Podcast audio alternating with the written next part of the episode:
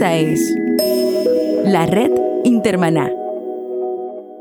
Cambio 180. Hola, ¿qué tal? Aquí Melvin Rivera Velázquez con otra edición especial de Cambio 180. A menudo me preguntan cómo creas tus podcasts. Yo tengo dos podcasts, Cambio 180 y Vía Podcast, un podcast sobre cómo crear un podcast. En este episodio comparto un resumen de cómo los hago. Esta es una entrevista que me hizo el colega mexicano León Gabriel Jiménez Bucio, productor del podcast Canal de Alta Especialidad.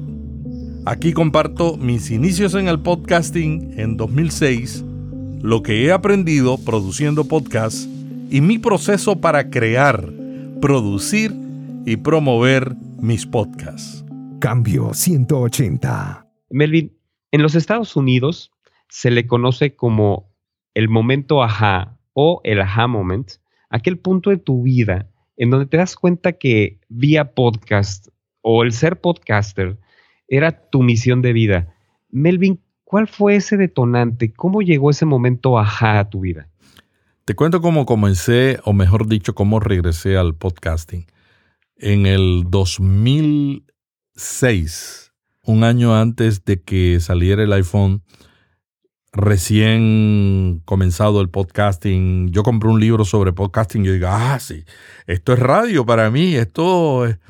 Pero la única diferencia es que es online. Y como ya yo tenía blogs y mi esposa tenía un sitio de internet eh, y una tienda online y tenía también una, un listado de 100 mil seguidores semanales en el 2006.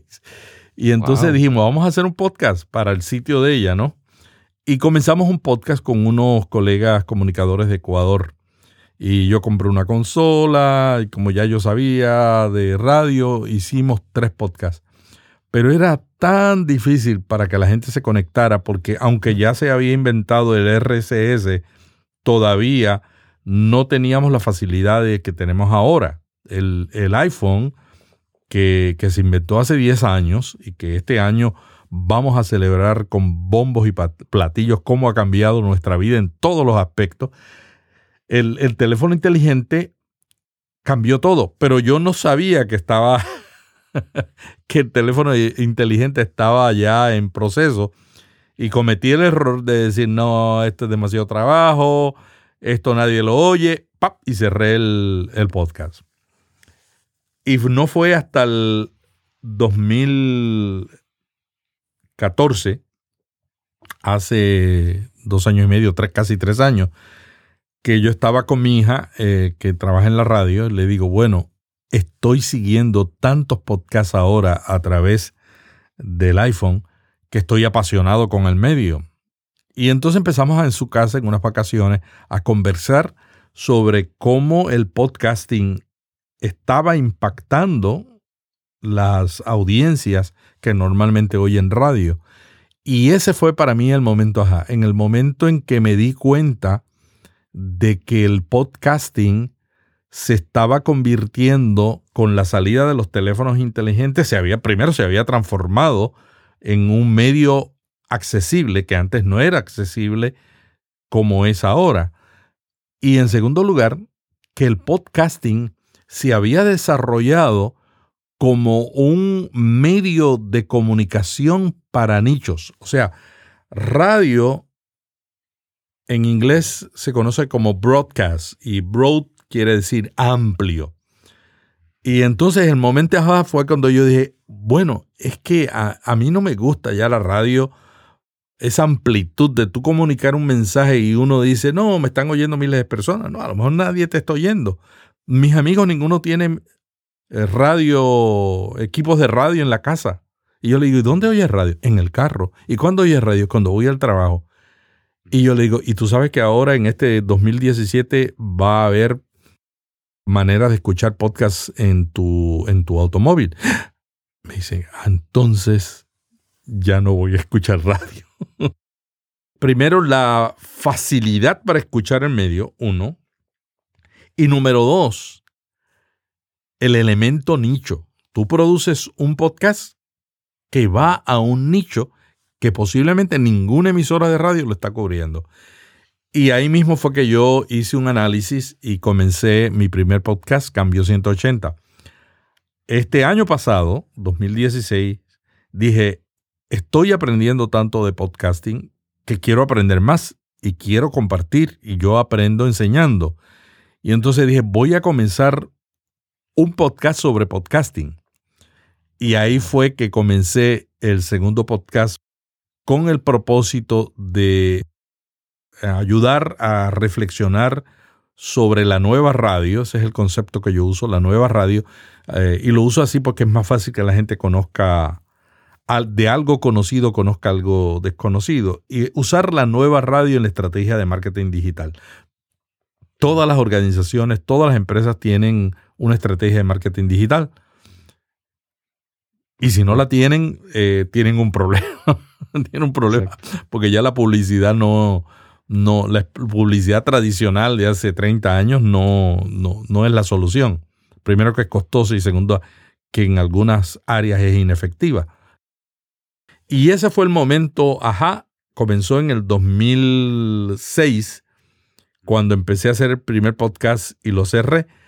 Y hace tres años, cuando me di cuenta que la nueva radio permitía alcanzar nichos que la radio masiva no estaba alcanzando. Y en mi trabajo como en publicaciones también trabajé mucho en marketing. Hacíamos documentales, hacíamos, eh, producíamos eh, historias en, audio, subcontrataba compañías de doblaje en México para hacer doblaje de, de videos o para hacer historias en audio también dramatizadas. Y también los contraté en Venezuela y en Miami. Entonces yo estuve metido en el medio, eh, pero desde la perspectiva de marketing y de producción de, historias bíblicas en audio. O sea, nunca me salí por completo del medio. Sin embargo, la nueva, la nueva radio es diferente. Entonces lo que yo he estado concentrándome en este año es en identificar cuáles son las diferencias entre la radio tradicional y, y el podcasting para poder sacarle mejor provecho y utilizar el podcasting para lograr cosas que no se pueden lograr con la radio tradicional. Por ejemplo, ¿cuáles serían este, estas grandes diferencias entre una radio convencional y el podcasting, Melvin? Bueno, la primera es esa que mencioné, el hecho de que, de que tú vas a un nicho. Las radios tienen lo que llaman un reloj y por ejemplo, yo estoy asesorando a un locutor famoso de, Washington, D.C., que está entrando al podcasting. Y este amigo mío me dice, Melvin, yo tengo el programa más popular en la radio entre los hispanos de Washington, D.C. Y me dice, dura cuatro horas. Y yo le digo, ¿cuántos, cuántos sales al aire? 15 minutos. ¿Qué? Yo no lo creía. Y yo, me dice, yo hago una entrevista de media hora que me apasiona y luego no la puedo transmitir porque solamente las entrevistas puedo transmitir cinco minutos. Y se me queda fuera un contenido valioso. Yo dije, tú necesitas un podcast. Porque otra diferencia entre la radio y el podcasting es que lo escuchamos diferente. Cuando yo escucho radio, las pocas veces que escucho, lo escucho por las bocinas del automóvil. Y tiene que competir con el ruido del ambiente, tiene que competir con la gente que vaya en el carro. Cuando yo escucho podcast, los escucho por el auricular. Es como que el que está entrevistando y el que está hablando son mis amigos. Se logra una intimidad única que yo nunca logré en la radio en los 13 años que tenía. Esa es una. Cuando yo era gerente de una emisora de radio, yo era el que decidía el director de programación me decía, no, que vamos a hacer un programa de tal cosa, o el de noticias me decía, no, porque esto, y yo decía, espera, espera, espera, espera. La junta directiva mm, mm. ha definido que nuestra línea es esta y nosotros esto. Nosotros no podemos hacer eso. Entonces, mi trabajo en gran medida, cuando definíamos estrategias de, de programación, era sencillamente establecer límites porque trabajaba con gente muy creativa y la gente creativa, al igual que yo, que soy creativo, no, no nos gustan los límites. A mí era un... yo nunca quise ser gerente de emisora. Yo decía, a mí, yo odio la gerencia y tengo una maestría en administración de empresas. a mí no me gusta, a mí me gusta la parte de crear, de no tener límite. Y esos años que trabajas de gerente, yo era el que te decía, decidía que se ponía en la emisora.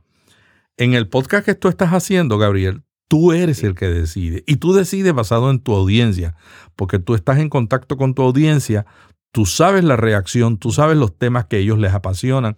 Entonces, primero nos escuchan a través de auriculares, lo que quiere decir que no hay la restricción de tiempo que tiene la radio. Segundo, si el tema es bueno, la gente pausa la grabación, se va a hacer lo que tiene que hacer y luego la vuelve a escuchar. Yo escucho todos mis podcasts a una velocidad de 1.5. Pero cuando yo encuentro un podcast que digo, este podcast tiene algo especial, lo vuelvo a escuchar a velocidad normal. Y luego, si todavía me gusta más, lo descargo y lo guardo. Y digo, esto yo lo quiero volver a escuchar cuando tenga otra oportunidad o cuando vaya a escribir de tema. Entonces, material de consulta. Exacto. Y eso tú no lo puedes hacer con la, con la radio. Con la radio, le decía a mi amigo locutor, ¿cuántos años tú llevas en la radio? Me dice 13. Y digo, ¿y tú has hecho buenos programas? Claro, por eso estoy en número uno, ¿no? y está en televisión y es una figura, ¿no? Y yo le digo, ¿y qué ha pasado con todo ese contenido? Me dice, se fue. Pues eso no pasa con el podcasting. Con el podcasting, Gabriel, lo que tú grabaste cuando comenzaste este podcast está todavía allí. Cualquiera puede ir a buscarlo y escucharlo. Si lo hubieras hecho en la radio, hubiera desaparecido. Entonces, esa, ese, esa permanencia esa, esa, esa posibilidad de que el contenido de un, de un audio se mantenga a través del tiempo y si uno sabe guardarlo bien, yo creo que nosotros estamos haciendo en podcasting registrando la historia de la humanidad en todas las áreas. Porque, por ejemplo, si yo hago un podcast sobre vegetarianismo y salud, lo que yo voy a documentar era, es los conocimientos de la época en que estoy. A lo mejor dentro de 30 años hay nuevos conocimientos, a lo mejor alguien construye eso, sobre eso, pero hay conocimientos que se mantienen y es bueno uno ir a archivos a buscar qué fue lo que alguien hizo, qué fue lo que alguien dijo y construir la creatividad ah, muchas veces está basada no en comenzar algo desde cero, sino en construir sobre lo que alguien hizo. Todos los grandes descubrimientos del mundo han sido así. Alguien inventó una cosa, la otra persona vino y sobre eso construyó algo diferente o un uso nuevo. Y yo creo que ese es el valor y la gran diferencia entre el podcasting y la radio. Número uno, la manera en que se escucha. Número dos, los temas que se tratan. Número tres, el que el audio se puede guardar permanentemente, inclusive lo podemos escuchar cuando querramos, donde querramos, detenerlo y luego continuarlo. Y hay muchísimas más, muchísimas más. La relación íntima entre el podcaster y el oyente es otra gran diferencia entre la radio. Pero la más que a mí me gusta es la libertad. ¿Quién sí debería hacer un podcast? Yo creo que todo aquel que tiene algo que decir debe hacer un podcast y tiene pasión por eso. Por ejemplo, hace poco yo escuché una entrevista en un podcast en inglés de alguien que está haciendo un podcast para personas que han padecido o están padeciendo cáncer de la próstata. ¿Tú te imaginas un tema como ese en la radio? Y, y si esa persona, digamos, tiene 100 oyentes, son 100 oyentes fieles, porque lo que él está diciendo, o ella está diciendo, tiene un valor único para la persona que lo está recibiendo. Entonces, si uno tiene algo que decir, y uno tiene pasión también por eso, porque hay gente que dice, no, yo no tengo pasión por compartir lo que sé, o yo no me, no, no, me apasiona eso, o nada me apasiona, ¿no? Que yo lo dudo. Siempre uno tiene algo que le apasiona. Puede ser un deporte, puede ser un hobby, puede ser eh, un conocimiento, o puede ser una profesión que hemos escogido. Otro podcast que yo escuché hace poco, hay un, en Estados Unidos un programa que se llama Medicare para las personas que se retiran, que ya están retirados Y cuando llegan a esa edad, ese programa tiene un programa del gobierno en Estados Unidos, tiene beneficios y tiene limitaciones. Pues una señora de Orlando comenzó un podcast que se llama Nación Medicare. ¿Tú te imaginas la cantidad de, de retirados que cada día están entrando más al podcasting? Que empiezan a escuchar y dicen, no, yo puedo escuchar eso mientras estoy cocinando y me entero más rápido porque la señora entrevista a gente muy importante en vez de tener que llamar, ir a una oficina del gobierno hacer una cola de... Porque en Estados Unidos también hay colas, ¿no? Como en América Latina. Una cola para que después me pasen a otra oficina, después me pasen a otra oficina. No, oigo un podcast. Entonces, no importa el tema. Si uno tiene un tema que le apasiona, yo le diría a la persona, haz un podcast. Claro. ¿Y, cómo, cómo, tú recomendarías hacer un, podcast interesante? Y esto lo, comento porque podcast hay muchísimos. Probablemente escoger uno sea un, eh, una buena eh, batalla. ¿Cómo, ¿Cómo aconsejarías hacer un podcast interesante para que la gente lo escuche sin chistar? Yo creo que lo primero que uno tiene que seleccionar es un tema que a uno le apasiona, luego identificar la audiencia y, crear un personaje que representa esa audiencia. Por ejemplo, yo tengo un personaje que representa mi podcast Cambio 180. Ese oyente, algunos le llaman el avatar, o sea, es el, un oyente que es el perfil de lo que yo considero que es la persona. Y los que quieren saber quién es ese oyente, escuchen el programa número uno de los 126 de Cambio 180. Yo lo entrevisté, fue el primero que entrevisté. Y es un pastor de, de la República Dominicana que viene de una agencia de publicidad, que es joven, que hace cosas diferentes, que está eh, metido con la cultura, que hace cosas que nadie hace en una iglesia. Y ese, ese, ese es el perfil que yo tengo alguien que está haciendo cosas que no son tradicionales para compartir su fe. No el, la iglesia tradicional, no es pastor tradicional. Y entonces yo trato de orientar, cada vez que escojo temas, trato de orientar a esa persona. En el podcast, vía podcast, tengo lo mismo. Yo tengo una persona que es una persona que está queriendo utilizar el podcasting para una estrategia de marketing digital en su empresa o en su organización sin fines de lucro. Y el segundo público que tengo en Vía Podcast es una persona que tiene una pasión y quiere hacer un podcast. Ese es el segundo. El primero es el que está buscando usarlo como parte de la estrategia de la, de la empresa y el segundo es alguien que está tratando de hacer un podcast por pasión. Yo tengo identificado dos personas para ese también y después que uno hace eso, que uno ya tiene el tema que le apasiona. ¿Por qué un tema que le apasiona? Porque hay gente que comienza un podcast y a los 12 meses lo abandona. Es más, se dice que si tú sobrevives los primeros 12 capítulos ya tienes un podcast. Porque lo más difícil es eh, hacer un podcast porque toma tiempo, toma tiempo.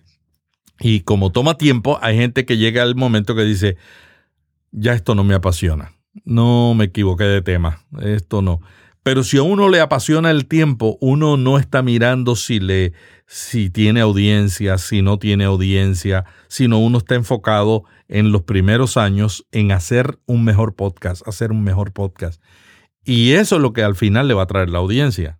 Hacer un proveer un contenido que añade valor, pero solamente lo podemos hacer si nosotros tenemos un tema que uno dice, "No, este tema es mi pasión, está en mi corazón. Entonces, como está en mi corazón, aun cuando no tenga oyentes, porque estoy empezando, aun cuando yo esté invirtiendo de mi bolsillo, porque no tengo auspiciadores, lo voy a seguir haciendo. Para mí esos son los dos elementos clave.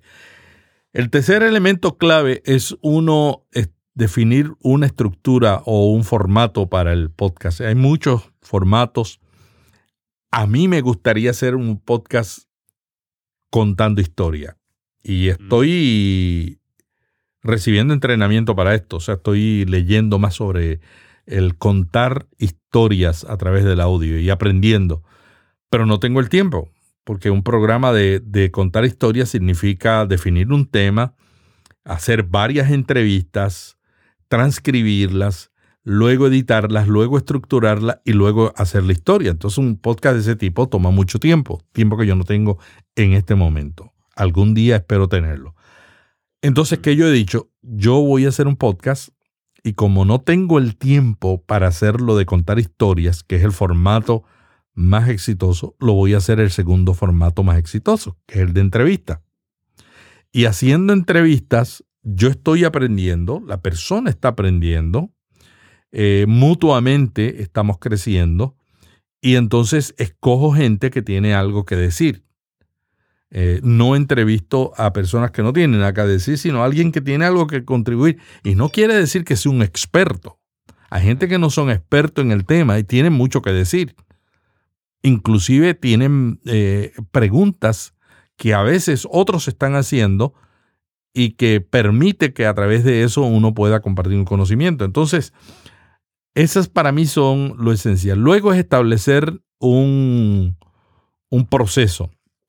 Por ejemplo, mi proceso, yo uso una aplicación que se llama Ulises. Es una aplicación y un software de, de, la Mac y una aplicación en la iPad y del iPhone. Y yo cuando estoy leyendo algo y veo un tema, por ejemplo, hoy leí una noticia y dije, yo quiero entrevistar a esta persona porque esta persona tiene algo que decir en el tema que, yo quiero, que yo quiero, que, es parte de mi, del tema que yo estoy tratando de desarrollar y la pasión de uno de mis podcasts. Inmediatamente entré a Facebook, le mandé un email, le dije, mira, quiero entrevistarte, yo soy bla, bla, este es el podcast, le mandé el link y lo segundo que hice fue ya investigar sobre la persona y yo le dediqué como una hora y media a investigar sobre la persona, lo que ha escrito, lo que ha dicho, e investigar el tema más amplio de lo que él estaba haciendo. Y yo en, en, Ulises ya escribí el bosquejo de las preguntas, cuatro o cinco preguntas que le voy a hacer, y, escribí en Ulises también, no solamente eso, sino que ya puse los links a los sitios donde él está. Ya yo estoy listo para la entrevista. Cuando él me conteste, que yo espero que me diga que sí, eh, inmediatamente es cuestión de ponernos la fecha, grabar. Después que grabo, yo grabo todo en la iPad y en el iPhone usando diferentes eh, interfaces, interfaces de audio.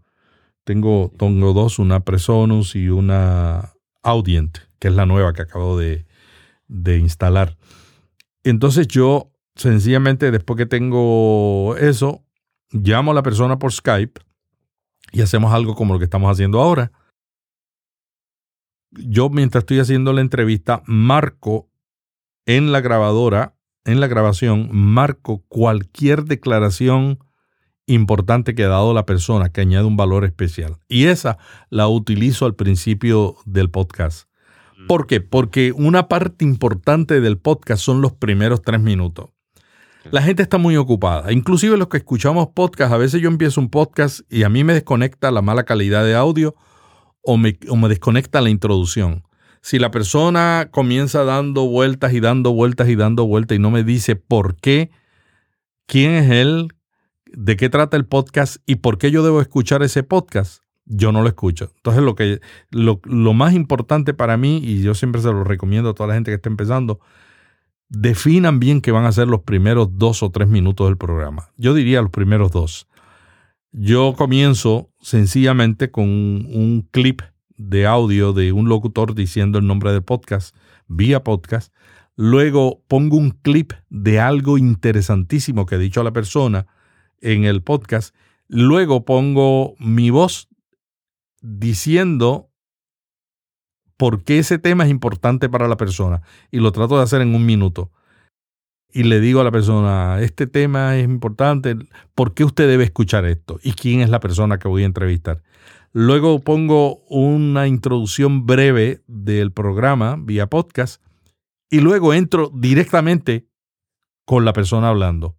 O sea, trato de hacer todo eso en tres minutos máximo para que la persona entre al tema y no pierda tiempo y entonces después que ya lo tengo escuchando la entrevista, pues es mucho más fácil. Luego la cierro.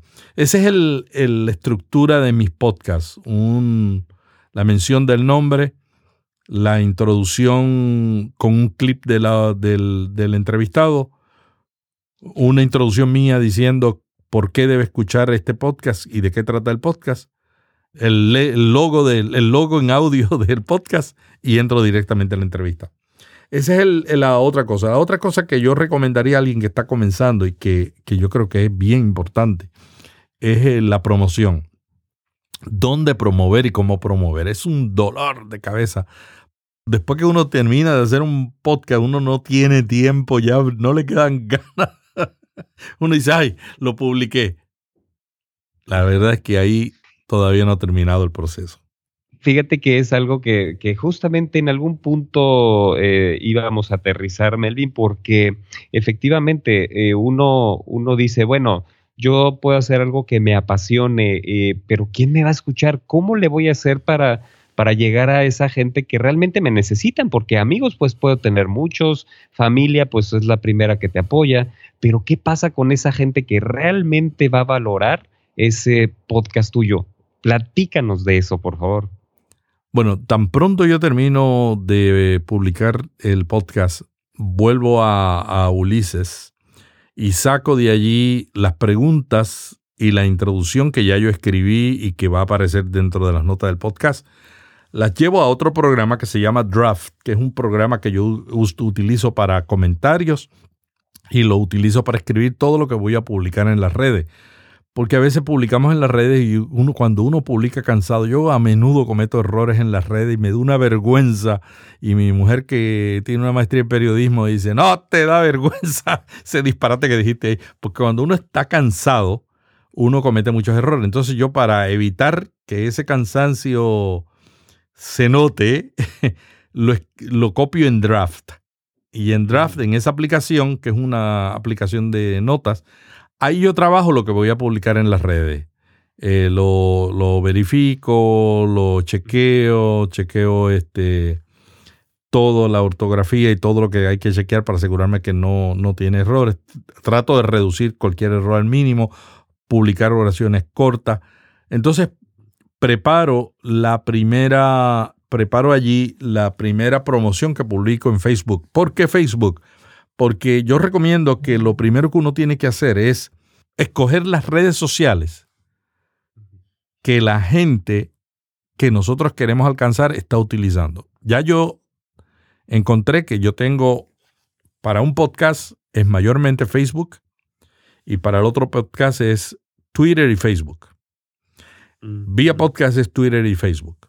Entonces yo preparo toda mi estrategia para Facebook que son descripciones más, más amplias. Trato de escribirlo breve para que el enlace se vea sin que la persona tenga que darle al link de Facebook que dice más. Porque cuando tú le añades un paso adicional, puede ser que la gente no le dé clic. Yo quiero que en vez de darle clic a más en la nota de Facebook, le den clic al enlace. Porque hay mucha gente que inclusive te pone, te pone like, like. los likes para mí no son tan relevante como que la gente interactúe, que la gente te diga, escuché el podcast, qué bueno, o te hagan una pregunta, o te digan, yo no estoy de acuerdo, porque también eso, eso tiene valor, no, no tienen todos que estar de acuerdo, y en las diferencias uno aprende. Entonces, utilizo Facebook, creo en Draft, eh, lo que voy a publicar en Facebook, y creo lo que voy a utilizar en Twitter o antes de eso, ya yo he preparado la foto que voy a utilizar en, las notas del podcast. Y yo utilizo varias, como dije, yo trabajo todo en la iPad, entonces lo que les digo es lo que uso en la iPad. Entonces yo creo las fotos en la iPad usando varias aplicaciones. A veces uso una que se llama Fonto, que me tome la foto y le añade el texto. A veces utilizo una que se llama Canvas. A veces utilizo otra que se llama que se llama WordSwag. Y utilizo otra que se llama Photo Collage y utilizo otra que se llama Union que me permite unir varias, varias fotografías eh, en una sola imagen. O sea, toda la función que hace Photoshop yo las tengo en diferentes aplicaciones. Hay otra que se llama Collage, que uso a menudo. Entonces, al final, yo tomo la fotografía y con una aplicación que se llama Image Resizer, la reduzco a mil píxeles, porque mil píxeles permite que la gente vea la, foto en casi todas las redes sociales. Cada red social tiene un tamaño diferente. Image Resizer me toma cualquiera. Las fotografías que yo uso son, por lo regular, de 1200 píxeles. Luego las reduzco todo y lo, y lo publico. Pero yo hago dos fotos. Una foto que utilizo en el contenido de las notas y luego creo una segunda foto para una segunda etapa de la promoción al siguiente día de publicar el podcast. Esta es la verdad. Nosotros no vemos Facebook a la hora que la gente está publicando, ni Twitter. Entonces, si la gente no está viendo a las horas que yo publico, y ya yo sé las horas donde más eh, la gente está, está oyendo, por ejemplo, yo publico mi podcast a las 3 de la mañana por lo regular, los lunes, uno de ellos, y el martes, a menos que tenga una, un retraso que a veces me pasa por, por, por los viajes y lo publico un poco más tarde, pero normalmente lo publico a las 3 de la mañana porque la gente de España se levanta ya de mañana en España. Entonces yo tomo eso en consideración. Entonces las horas en que yo promuevo en las redes sociales son en la mañana temprano entre 3 de la mañana a 7, luego al mediodía entre 12 a 3 y luego en la tarde entre 6 a 9. Y yo he llegado a la conclusión que si yo coloco diferentes fotos con diferentes textos, cada vez que yo publico estoy recibiendo más visitantes. Y si tuviera más tiempo, publicaba más. No utilizo una herramienta automática, probé algunas y, y la verdad es que no me gusta lo automático, pero voy a probar una nueva que me acaban de recomendar para poder hacer todo esto automático. O sea, sentarme un día y en un día publicar y programar cuándo va a salir esas netas en las redes sociales. Lo que sí hago es que en las redes sociales yo publico en diferentes horas. En los grupos que me permite programar, desde Facebook programa para que la promoción salga en diferentes horas. Es decir, Melvin, el mismo podcast o el mismo programa lo posteas en tres diferentes horarios con tres diferentes imágenes. Eh, ese, es el, ese, es el, objetivo. No siempre tengo el tiempo para hacer tres, pero mínimo dos. Y entonces, eh, eso, la idea es que los primeros tres días después del podcast yo tengo que seguir promoviéndolo a diferentes horas, aún solamente cambiando la imagen, porque yo no publico nada sin imágenes, porque vivimos en un mundo visual y, las redes sociales sin imágenes no funcionan. Y aun cuando cambio solamente la imagen, que dejo el mismo texto, yo noto nuevos oyentes llegando. Para mí esa ha sido una de las estrategias. La otra es promoverlo en redes sociales donde está la gente que yo quiero alcanzar. Si uno no lo promueve solamente en su sitio, tú estás limitando a la gente que te conoce. Si tú lo promueves donde está la gente y hay grupos en Facebook, en Telegram, de toda, en, Google Plus. Por ejemplo, yo, yo publico en Google Plus. Y la razón por qué publico en Google Plus no es porque hay mucha gente en Google Plus, es porque Google está en Google Plus. Y Google indexa con prioridad todo lo que sale en Google Plus. yo publico todo en Google Plus porque Google está en Google Plus. Claro, es un poco estrategia de posicionamiento. Exacto, exacto. Entonces, el estar en los grupos donde mi audiencia está, y trato de no hacerlo, allí no lo publico varias veces, solamente lo publico una vez, pero cada vez que hay una oportunidad en un comentario en esos grupos sin, sin hacer spam y respetando las leyes del grupo, por ejemplo, hay grupos que no permiten promover podcast, yo no lo promuevo ahí, pero cuando publico, publico con, con, el nombre del podcast. Entonces ya siempre, aunque no publique, no promueva el podcast, la gente se interesa y dice, uy, qué interesante, yo quiero saber más de esto. Entonces hay muchas maneras, ¿no? Hay que respetar las leyes de, de los grupos. Hay grupos para compartir podcast, hay grupos temáticos donde dicen, sí, aquí usted puede compartir solamente si es sobre el tema. O hay grupos que dicen, no, puede compartir solamente un día. Yo respeto mucho las reglas del grupo porque yo también tengo un grupo y tenemos reglas. En el nuestro solamente compartimos los podcasts cuando la gente se, añade al grupo, porque eh, hemos decidido que el, el, sitio es para compartir conocimiento, no para promover los podcasts. Hay otros sitios para ese, ese tema. Entonces, para mí es importante estar en los grupos, obedecer las reglas del grupo y tratar de dar a conocer lo que uno está haciendo y, los temas, particularmente los temas que añaden valor cuando la gente está discutiendo esos temas en esos grupos. De acuerdo, Melvin, ¿pagas publicidad? Ocasionalmente pagado.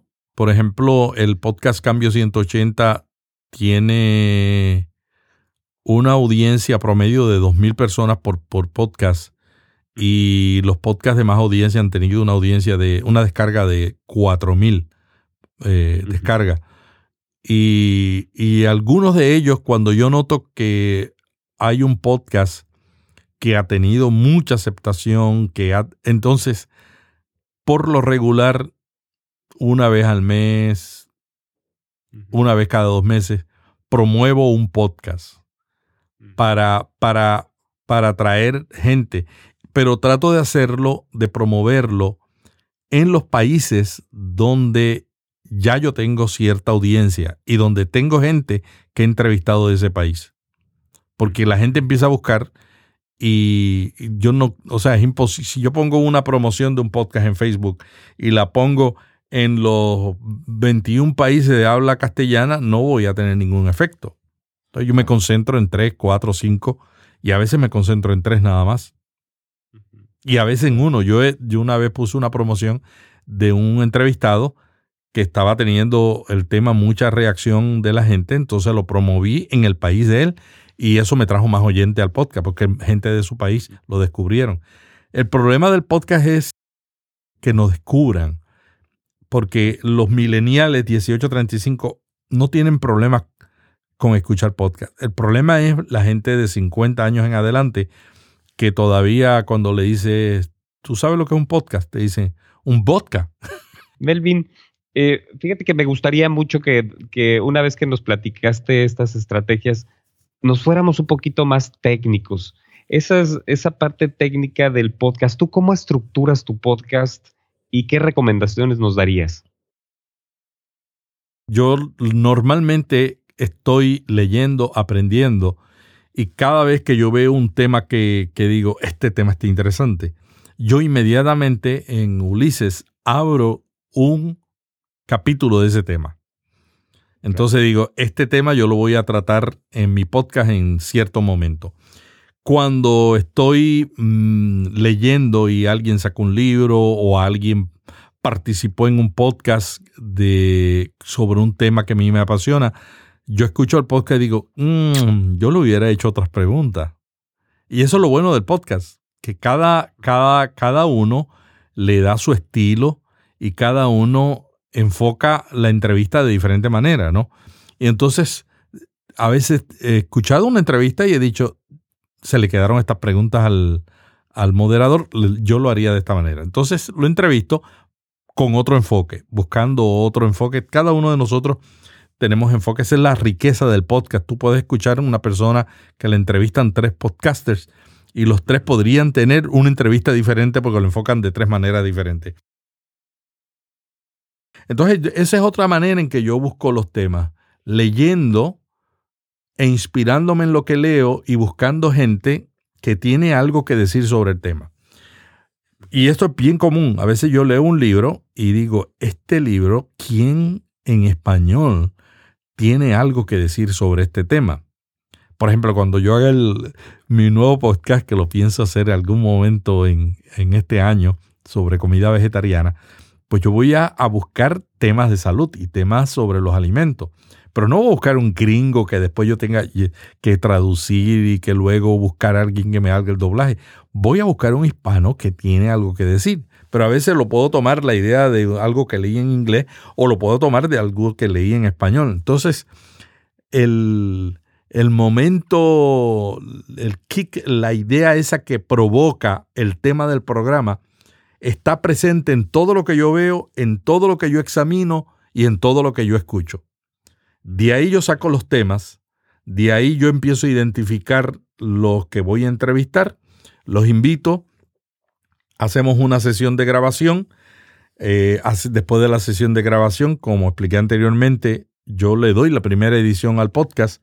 Como ya tengo dos podcasts, tengo un, editor en Argentina que le da la última edición eh, del podcast. Yo hago mucho énfasis en el, en el contenido y, le hago la primera edición porque yo solamente puedo tomar decisión que se quede y que se va, ¿no? El, editor me, me edita los errores, pero no me edita no toma decisión de contenido. Entonces yo tomo la decisión del contenido. ¿Qué se queda, qué se va o, o que edito o que tengo que repetir? A veces yo he tenido que repetir una pregunta porque muy lerdo no la comuniqué. y entonces todavía lo bueno del podcast grabado es que tú puedes todavía lucir bien porque puedes, tienes la oportunidad de repetir la pregunta. Ese es más o menos mi proceso de, de producción. Como te dije, lo grabo todo en iPad y iPhone y luego lo edito también en la, en la iPad. Y al final lo paso por Auphonic. Auphonic es un servicio de Alemania que normaliza la voz para que las dos voces estén al mismo nivel, que elimina los ruidos de fondo. Yo tengo un estudio nuevo que acabo de construir, o, no construir, acabo de, de montar en un cuarto de mi casa de donde estoy haciendo esta entrevista, pero todavía de vez en cuando, cuando he estado haciendo una entrevista, el que corta la grama llegó ese día y no me pidió permiso y empezó a cortar la grama. O el vecino empezó con su perro a pasearlo y empieza a ladrar. Entonces las paredes no son totalmente aislantes en mi casa. Entonces eh, Auphonic elimina todos esos ruidos de fondo que, nunca se notan. Yo he hecho entrevistas en lugares muy ruidosos donde había música de fondo y iPhonic eliminó la música de fondo. No eliminó las voces porque las voces, el ruido de las voces a veces queda en un tono más alto, que depende de, cuán fuerte sea, ¿no? Entonces, después que lo paso a Auphonic, Auphonic me lo convierte en MP3 y ahí lo publico a mi compañía que hospeda el podcast. Para Melvin, ¿qué es el éxito? una manera de ayudar a los demás. Yo creo que el éxito, si lo medimos por dinero, es la manera más pobre de medir el éxito. Si lo medimos porque hemos tenido un impacto en la vida de otra persona, entonces para mí es éxito. Cada persona tiene que identificar lo que le gusta, concentrarse y hacer un plan con pocas prioridades para lograr ser el mejor en esa categoría y lograr sus metas en esa categoría. Las veces que yo he decidido, por ejemplo, yo llevo más de 10 años concentrado en el tema del vegetarianismo y la salud y ya no, no, no es un tema que, que, que yo pueda pasar desapercibido porque es parte de mi ser. Ahora quiero hacer otra parte, que es la parte de, los ejercicios, de, vivir una vida equilibrada también en la parte física. Y, si uno lo define, y las razones porque a veces uno tiene resoluciones de año nuevo que no continúa, es porque uno no se da cuenta que hay que hacer un plan. Y yo creo que todo, después que defines qué es lo que tú quieres lograr, lo segundo es cómo lo vas a lograr. Y lo tercero es medir cuáles son las cosas que pueden impedir que yo logre eso en mi trabajo, a todos mis empleados, yo le digo, cuando me traen los proyectos de fin de año, me dicen, este es mi proyecto en esta área, estos son los objetivos, esto es lo que yo espero lograr a final de año. Yo le digo, ¿qué cosas pueden evitar que tú logres esos objetivos? Y después le digo, no te concentres demasiado en esas, sino asegúrate que esas no te impidan lograr las buenas, porque a veces nosotros a veces nos concentramos demasiado en, en, lo que no tenemos, en las debilidades, cuando debemos desarrollar las fortalezas. Le dedicamos tanto tiempo a las debilidades que no desarrollamos la fortaleza. Desarrollar la fortaleza es lo que nos va a dar el éxito. Por supuesto, no podemos ignorar las debilidades. hay que mirarlas para asegurarnos que no intervengan en el sueño, en la meta, en el objetivo que tenemos para usar las fortalezas. Melvin, muchísimas gracias. Gracias por, por haberte tomado ese, ese tiempecito, eh, regalarnos este tiempo tuyo. Eh, lo aprecio mucho, sobre todo por, por, la persona que eres, porque eres un maestro para los que estamos en tu, en tu comunidad. Agradezco que, que te das este ratito para, para los que estamos empezando, porque eh, somos los que necesitamos de estos maestros. Y nada, Melvin, deseo que, que tengas en este año el mejor de los éxitos. Gracias al colega mexicano León Gabriel Jiménez Bucio, productor del podcast Canal de Alta Especialidad, por esta entrevista que me hizo sobre cómo creo mis podcasts. Como ustedes saben, yo produzco este podcast Cambio 180 y además vía podcast, un blog y podcast sobre cómo crear un podcast. Aquí compartí mis inicios en el podcasting, lo que he aprendido y mi proceso para crear, producir y promover mis podcasts. La semana que viene tendremos a otro colega entrevistado aquí en Cambio 180. Mientras tanto, disfrute y recuerde que un podcast es audio bajo demanda que usted escucha cuando quiere, como quiere y donde quiere.